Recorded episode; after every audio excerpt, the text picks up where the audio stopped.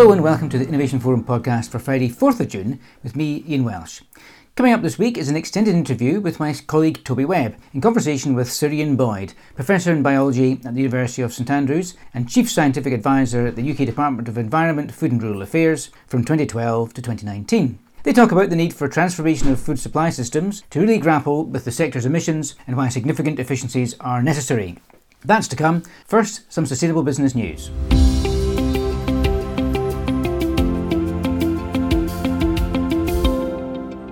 Coalition, including a number of consumer brands and retailers such as Aldi, L'Oreal, Waitrose, Ferrero, Body Shop, and Carrefour, have called on the EU to enact effective laws to halt the trade in commodities and products linked to deforestation and forest conversion. In a statement, the coalition highlights concerns that continued destruction and degradation of forests and other natural ecosystems have negative impacts on agricultural production and lead to human rights violations. They call for requirements for increased supply chain transparency and traceability for all companies. A clear legislative framework is necessary that includes due diligence obligations based on objective scientific criteria. They propose that the finance sector should also be required to carry out due diligence investigations into potential impacts before making investments. In addition, the coalition wants new legislation to be enforced in a harmonised way across the EU and include measures that allow cooperation and partnership with producer countries to address underlying root causes of ecosystem degradation. Levels of public engagement with environmental issues, most notably climate change, is clearly on the rise, and a new report from the Economist Intelligence Unit and WWF that looked at attitudes online across countries accounting for 80% of global population confirms this trend. On Twitter, the number of posts related to nature loss and biodiversity increased globally by 65% between 2016 and 2020. Across the same time period, the number of such tweets in the UK alone grew over 200% and by 550% in India. The proportion of Google searches for terms relating to biodiversity and nature loss relative to all searches grew 16% globally in the period. Emerging economies in Asia and Latin America saw the sharpest rise. Indian searches rose 190% and Googling for sustainable products more generally grew 71% since 2016, the research found. Italian tyre maker Pirelli has announced the first FSC certified range of tyres. They are made from rubber and rayon from plantations that are managed to preserve biological diversity and to the benefit of local people, Pirelli says. The tyres will initially appear on a range of BMW plug in hybrid electric cars. Swedish distiller Absolut has been developing a new paper based bottle for its products. In 2020, it had announced a trial of 2,000 prototypes made from 57% recycled paper and 43% recycled plastic. New innovation means that plastic, which had been used to shape the neck of the bottle, has been replaced with bio based material. And research continues to replace the remaining plastic, forming a barrier between bottle and contents with biomaterial. Absolut's research follows up similar product development by Carlsberg into prototypes of beer bottles made from recycled and bio based materials, and by Diageo's paper based spirits bottle for its Johnnie Walker whisky brand, the world's top seller. The challenges of decarbonising steel supply chains were highlighted at Innovation Forum's recent Future of Climate Action conference. Greenhouse gas emissions from steelmaking account for between 7 and 9% of global emissions from fossil fuels. German carmaker Mercedes Benz has announced a new commitment to launch so called green steel in its models by 2025 and an investment in a Swedish green steel startup. Green steel requires significant technological advances because of the nature of how steel is made, typically using coal as a power source. A switch to using hydrogen, generated by renewable energy sources, is the aim of green steel manufacturers, and there are a number of steel manufacturers with 2025 targets to achieve this. Finally, the trials and tribulations of big oil with its shareholders continued recently, with both ExxonMobil and Chevron facing rebellions during voting on resolutions at shareholder meetings. Hedge fund climate activist group Engine Number One successfully forced Exxon to replace two board members with its nominated candidates, who are expected to insist on more climate friendly strategy. And Chevron shareholders voted 61% in favour of a resolution from campaign group Follow This that will require the company to cut carbon emissions. This follows similar interventions from shareholders at Shell and BP. BlackRock is among the big Exxon shareholders thought to have backed the Engine Number One proposal, down to frustration at the lack of progress on climate change. Coming up in a couple of weeks is Innovation Forum's next Future of Food event. From the 15th to the 17th of June, hear from 50 business expert panelists, including from Unilever, PepsiCo, Mars, Bunge, Nestle, and Tesco. Something I'm looking forward to in particular is one of the opening sessions on the first day of the event, when I'll be talking with four farmers from across Europe about the rise and rise of regenerative agriculture and whether their experience suggests that it's the answer that so many hope it might be. Passes for the event are still available and hope you can join us. Last week, just before Innovation Forum's Future for Climate Action conference, Innovation Forum's Toby Webb caught up with Professor Sir Ian Boyd from the University of St Andrews. They talked about some of the potential impacts of the COP26 meeting on the structure of food supply systems and the needs for big increases in efficiencies to allow the sector to decarbonise alongside the rest of the global economy. We have a number of events coming up at the moment. One starting today on climate change and business. We have one uh, next month on the future of food and sustainability, which you kindly spoke at last year. And of course, we have COP26 coming up later in the year and your your neck of the woods in Scotland later on in November. So there's a lot happening for us and, and for business and environmental issues in 2021. And I just wanted to ask you really, in what, what your views are on, on what will happen around COP26 and, and how that might be set to change the way we approach environmental issues around our food system. I mean, I think the biggest challenge that I think most of us are aware of with respect to climate change is just making sure we get the accountancy right and that we hold countries, institutions, people to account for delivering to the targets that have been set. But that means actually measuring greenhouse gas production and doing it in a verifiable way. One of the biggest problems that we face in the UK, but I think it's the same pretty much for every country, is that when you start doing that accountancy, you find that actually there are technical measures which can reduce greenhouse gas production in quite a large range of different sectors of the economy. But actually, one of the ones where it's hardest to find those reductions is in food production. There are relatively few technical interventions that make a massive difference. And what that is going to mean in the long run is that as we decarbonize economies, the proportion of carbon that is coming from our food production is going to increase. It's already increasing, even under current circumstances, but it's going to get bigger and bigger as a proportion of carbon in the future. And therein lies the underlying challenge. Many areas of our economy, like construction, for example, but also communications and travel, have actually transformed very significantly over the last hundred years or so and are much, much more resource efficient than food production. And I'm talking really here about agriculture, but it's the whole of the supply chain in a sense. We do need to transform food production in the same sort of way. In my view, it needs to become something like five to 10 times more efficient than it is at the moment. And when I say efficiency, that means the amount of food we produce per unit area of land that we use to produce that food. It's a massive challenge and it's one that is, from my perspective, greatest in the food sector or greater in the food sector than probably any other sector of the economy. It's very interesting you say that actually. When you put it in context, yeah, you can see how agriculture and, and, farming and food production is going to get more and more attention as, as other sectors decline. It becomes more obvious. And I saw a stat saying I think that animal agriculture is about 15% of global climate change impacts, if that's right. So clearly it's on the agenda how do we do this then? I mean, you identified a big challenge there, one of, of technology perhaps not making the gains that it has done in other areas, but then the need for greater efficiency. So, how do we unlock that efficiency? Is that possible? Well, I think it is actually possible, but it needs some concerted action it needs to be planned to a very good extent. Um, obviously, I think the market has to deliver these sorts of things, but I think there's high level government based and international planning that needs to go on because we live in a global food system. We don't just live in a, a national bubble. Just turning to the sort of five to 10 times more efficient, that would bring our food system into line with many other parts of the economy in terms of its resource efficiency. If we were to try and do that, I think that's perfectly practical it will require a number of different types of interventions, one of which, the most difficult, is in changing the kind of demand there is for food. So, you know, people have talked a lot about moving away from livestock farming to more vegetable matter in our diets and that sort of thing. And that would make a huge, huge difference. The kind of food that we feed to animals, if we were to feed it to ourselves, it would be almost 10 times more efficient than it is at the moment. So there's an efficiency saving.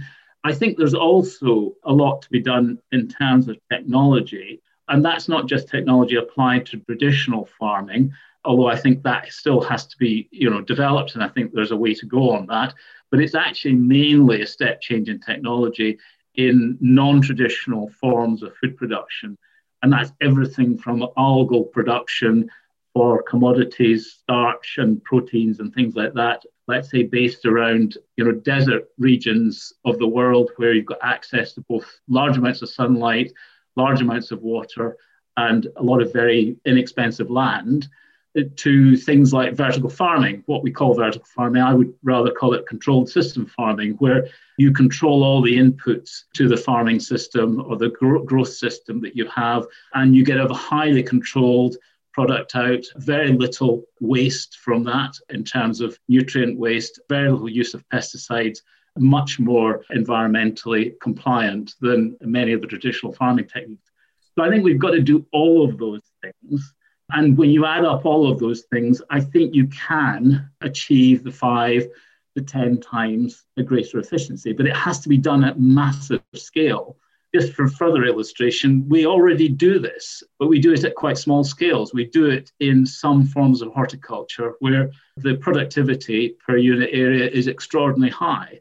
Things like tomatoes, for example, but also strawberries and things like that are becoming that type that are getting to those types of efficiency. The question is, can we do it with some of the commodities that we need? And that's where the algal production systems come into play, but others will as well in due course. Do you have any concerns about the nutritional impact of some of the technologies you talked about? I mean, vertical or controlled system farming. I never quite know who to believe on nutritional side of things. You know, some people argue that you just don't get the same nutrition from what they regard as more artificially produced fruits and vegetables. Is there any evidence to support that that you've ever seen? I haven't seen any evidence about artificially produced. I mean, I, there's a question about whether how you define artificial the fruit and vegetables that are grown in controlled systems are not necessarily more artificial than fruit and vegetables that are grown out in a field somewhere. They've just been fed in very controlled ways. That doesn't mean to say that they have fewer nutrients or anything like that. However, the issue around nutrients and nutrient balance is really important. Uh, you know, I think the more you dig into this, the more we understand that it's not just about calories, it's not just about protein, it is about the micronutrients, and we have to get that balance absolutely right. I think research comes into this because I think that we can understand those micronutrient balances in such a way as to make sure that whatever food is produced is wholesome and nutritious.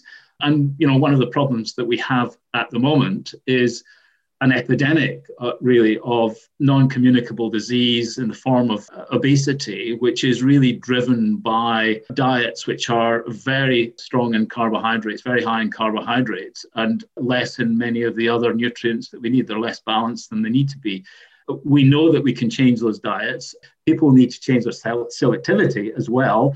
But actually, we can do quite a lot to help people make different choices about what they eat my belief is that we need to tell people what is in the products that they buy and inform them as much as we can about the positives and negatives of those things. And then it's up to people to make their own choices. You mentioned a protein deficit that looms last time we spoke a year or so ago. What did you mean by that? And what do you think some of the solutions are? Are they things like insect protein and so on? You know, I think that we're very, very good at producing carbohydrate. I mean, we can feed the world with carbohydrate very easily. And when I say carbohydrate, I mean, you know, everything from sugar through to starch in the form of wheat grains, rice, soya, and those sorts of things. But there are, you know, many more products becoming available like soya, which are higher in protein. But in general, throughout the world, we have a protein deficit. We in the UK don't tend to have that, although we do have people who have nutritional deficits. You know, we do need to work on that. But generally throughout the world, those who are at the lower end of the income scale have difficulty accessing protein. And that's where I think that uh, research and innovation need to come to their help to help them grow the kind of crops that are going to provide the protein they need. And frankly to use livestock agriculture you know this isn't about being completely negative about livestock agriculture. Livestock agriculture has its role to play. And in some of the developing world economies livestock do form a very important part of the food supply chain and balanced nutrition as it does in developed countries like the UK, but not to the extent that we have it at the moment. You know, I think it's a matter of understanding what that larger scale strategic picture is about how much nutrition we need to grow of different types and making sure that it's distributed appropriately. But of course, what we're not very good at doing is organizing all that. So it's the governance of that process really the big issue that we have. We have most of the techniques available to be able to make sure that everybody is fed appropriately, but we don't have the governance, unfortunately. It strikes me that there might be some quite easy wins on protein sources. I was talking to an entrepreneur the other day setting up an insect protein business, and he was running me through the numbers, the kind of catastrophic numbers around the impacts of producing protein for fish meal, for fish food, for aquaculture, and for animal feed from soy and particularly from what they call trash fish, which is a terrible term, really, because those fish seem they're very they seem very important from the ocean's point of view, yet we call them trash fish. And this entrepreneur's view was, well, let's replace that with insect protein, which can be made I think 250 times more efficiently was his, one of his estimations. So I suppose there are some quite easy wins there on some basic forms of protein. Yes, there are. You know, you mentioned insects, and I think insect protein has a, a very bright future. Absolutely. It would always be more efficient if we formulated insect protein in a way that we ourselves could eat it rather than that it was translated through some other form of livestock, whether it's a fish or a, a cow or a sheep or whatever it might be. Whether we will ever get to that is another matter. That's a matter of human choice to some extent. But it's also a matter of actually food engineering too. The more we can work on that, the better. I think there is always a, a question about where does the food for the insects come from. We have a bit of a tendency to look at things like insect protein through a lens which forgets what the ancillary impacts might be of, let's say, a burgeoning insect protein production industry. I can see that insects might be fed everything from sewage, and uh, that is a, that's a possibility, although I doubt that would go back into the human supply chain, but could be used for other products, through to vegetable material that just we couldn't use or many other forms of livestock couldn't use. And they would, as you correctly say, they would translate that very efficiently into other usable products. And that's fine. But when we start to get very reliant on these sorts of things, we then start feeding them things like grain that is grown on land that could be used to grow food that could be fed directly to people. And that's kind of what we've done with other livestock. So it's one thing to develop these things and then pass them over to the market to deliver them. But the market has a tendency to go off in directions which in the end produce some negative outcomes. And we've got to be very aware of those negative outcomes and try to manage against them, because otherwise we just get ourselves into another difficult position. Yes, the, the, the law of unintended consequences looms large, doesn't it, in sustainable it solutions? Ian, what are your views on this huge trend of regenerative agriculture? It dominates every conversation we have. Companies are falling over themselves to commit to regenerative agriculture targets, whether it's a, a million acres from General Mills to professing their love of the Rodale Institute's kind of small is beautiful approach. We see regenerative agriculture dominating everywhere. Yes, it has its critics. I know some of them who argue that it's not codified, it's undermining sustainable agriculture standards, which have been around for 30 years and it's kind of everything to everyone, therefore prone to greenwash. So I, wonder what your views were on this kind of emerging trend. Well, uh, regenerative agriculture, there's no doubt that we can do an immense amount to improve the agricultural systems that we have through regenerative techniques. A lot of research is being done on that. It's a good thing, but it's only one part of a big mix. And I've mentioned many of the others already. It's not the solution by any means the trouble is it rolls off the tongue quite easily. Regenerative agriculture is an easy thing for people to turn to and point to and say, well, actually, we're going to support that because lots of people seem to engage with it. It isn't the golden passport to, to sustainability. That's for absolute sure, because actually regenerative agriculture is very unlikely to produce the volumes of food that we need in the future. We do need highly intensive agriculture. There's no doubt about it. I mean, I've said that we need to be five to 10 times more productive per unit area in the future. And that's not just because food production needs to be as resource efficient as other sectors of the economy. It's because if we keep using up land, eating up land, then that land can't be used for other things. And that's particularly for things like other ecosystem services, like maintenance of biodiversity, but also maintenance of water quality and even air quality, because land actually makes, makes a difference to that as well. And all those services come from land that is, is used not necessarily for food production, of which carbon storage is certainly one as well. So we need land for all sorts of other things. So we need to make agriculture a lot more efficient. I'm afraid regenerative agriculture isn't necessarily taking us in that direction. It's got some positives, but it's also got some real negatives. So, how do you respond when you hear British farmers and their lobbyists talk about how I think the stat I've heard is that 75% of the UK's arable land is really only fit for grazing rather than crops. You would know better than I. But if it's something around that amount, people say, well, therefore, we need to use animal agriculture on the land. It makes it regenerative.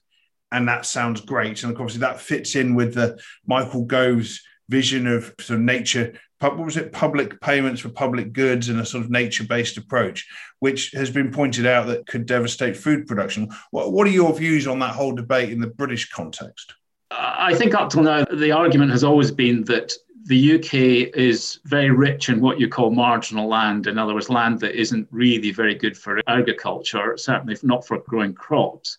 And therefore, the best way to get benefit from that is to put livestock on it, particularly ruminant livestock that has a capacity to take rough vegetation and turn it into something that we can then actually eat ourselves. That's a fair argument. But I think we do need to look at that land and ask the question well, what is the best thing to do with that land? Is the best thing to do to put livestock on it to crop the grass that's grown? Or is the best thing to do to not put livestock on it and allow that to regenerate to support uh, biodiversity, for example. Some people call that rewilding. Or is it best to plant trees there in order to be able to absorb carbon, to try and balance off our carbon budgets uh, better? Or is it best to create nice landscape where people can go and enjoy it and gain health benefits from it? Or a number of other things. All those functions are perfectly good functions the question is in any particular circumstances, what should we be using that land for? And sometimes it will be for livestock agriculture, but many cases where we're currently using land for livestock agriculture, it won't be the most sensible thing to do with that land. We do need to develop much better decision support tools and reward structures for the people who own and manage that land in order to be able to make sure that they make a living out of it. And I'll give you one example of that in that, and just going back to COP26, one of the biggest challenges that we're going to have you know, over the next few decades is the availability of what's called offsets. That's where people can buy carbon that is being stored somewhere else to offset against the carbon they produce. And airlines do that a lot. Offsets are really going to be quite rare. In other words, they're going to be restricted in their availability in the future because so many people are going to want them. Anybody who has the capacity to store carbon on their land by growing trees or growing peat or other vegetation, uh, which can be verified, potentially could sell that carbon as an offset. I would ask a question of any upland farmer in the UK in the future, is it better to put livestock onto your land to graze that carbon off the land and turn it very inefficiently into meat, which you then sell? Or is it better to leave it there and to sell it into a carbon marketplace? Now, without those carbon marketplaces don't exist at the moment, but they probably will in the future. So it's trying to get people into thinking about managing their land differently for different yeah, I guess on that basis, the future looks fairly bleak for tenant farmers, then, I suppose, doesn't it? I mean, one of the things I, I often emphasize about this is that it doesn't. What it does mean is that people who are currently tenant farmers may need to think differently about the kind of products that they produce from their land in future.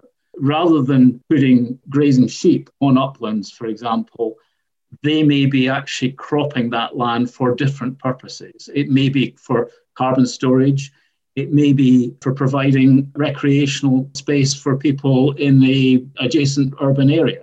we need to be able to make sure the reward structures for these people are correct and fair. That's what we're trying to work through at the moment. Public money for public good is part of that story. And how do you see all of this affecting the UK's ability to produce food? I mean, one of the challenges has been, you know, this is an age old story, isn't it? Food miles. You know, are we better off having green beans from Kenya or something from a hothouse in Holland? And then, of course, we have the Brexit debate. Let's say we could make all that work. I suppose that would make the UK much more reliant on food imports unless it does that really serious technology enabled intensification. Is that right? Yeah, the UK has to look after its own problem itself. It can't just export the problem elsewhere. So, you know, it would be very easy for us just to say, all right, we're going to prioritize the use of land for, let's say, biodiversity and reduce our overall food production and therefore export the problem of food production somewhere else where we have less control over. That would be a very bad outcome. But the reality is that we produce the vast majority of our food on about 50% of our land. That's the sort of high quality land. The other 50% produces very little at all.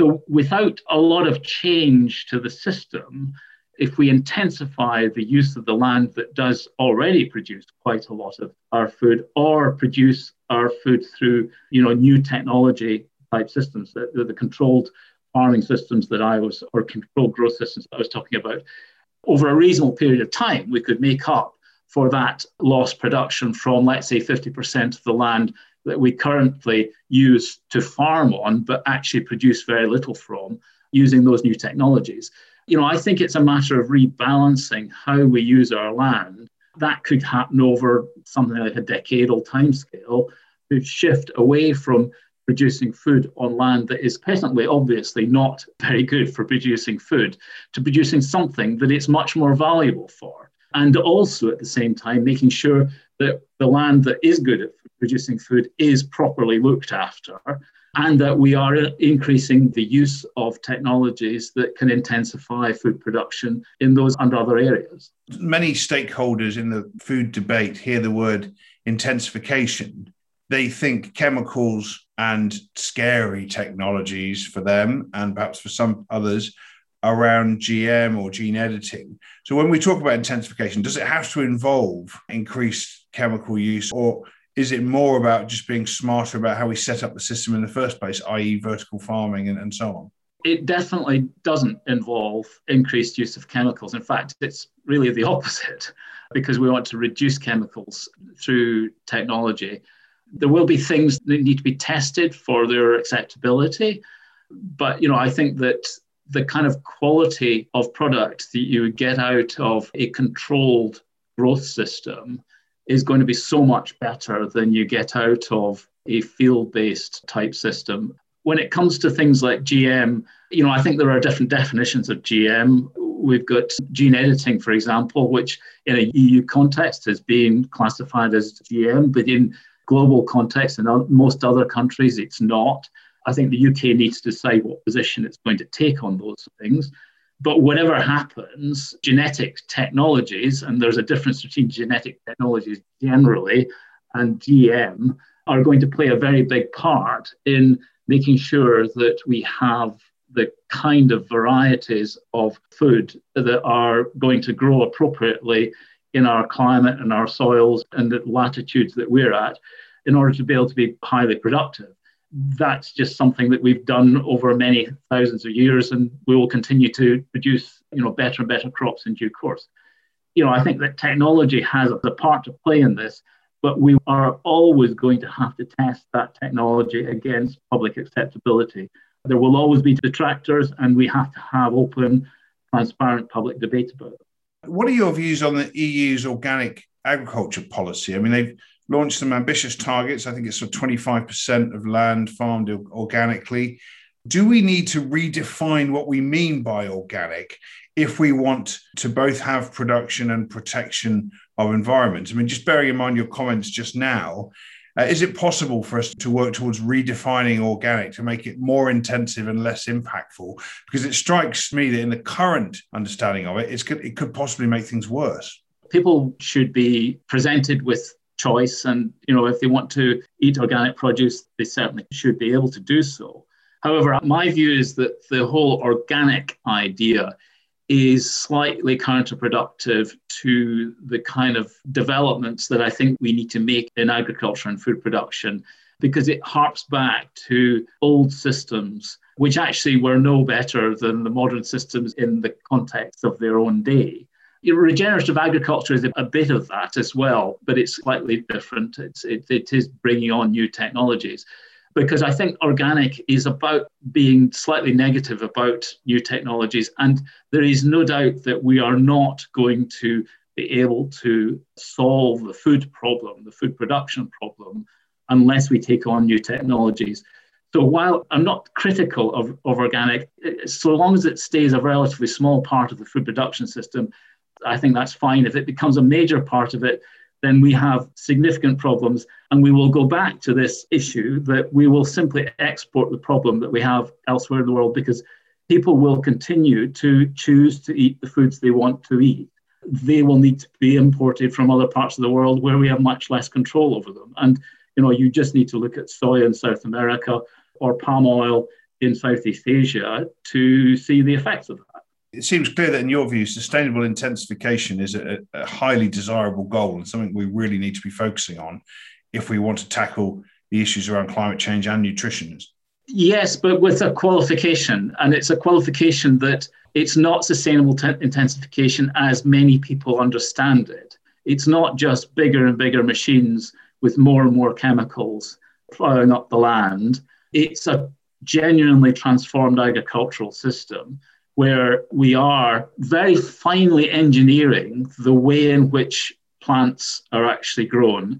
Some of the process engineered production systems that I have seen measure very precisely how much nutrient each plant gets. Plants are looked after in the same way as we look after animals in terms of their health and welfare, uh, because actually, if they're healthy, then they actually are highly productive.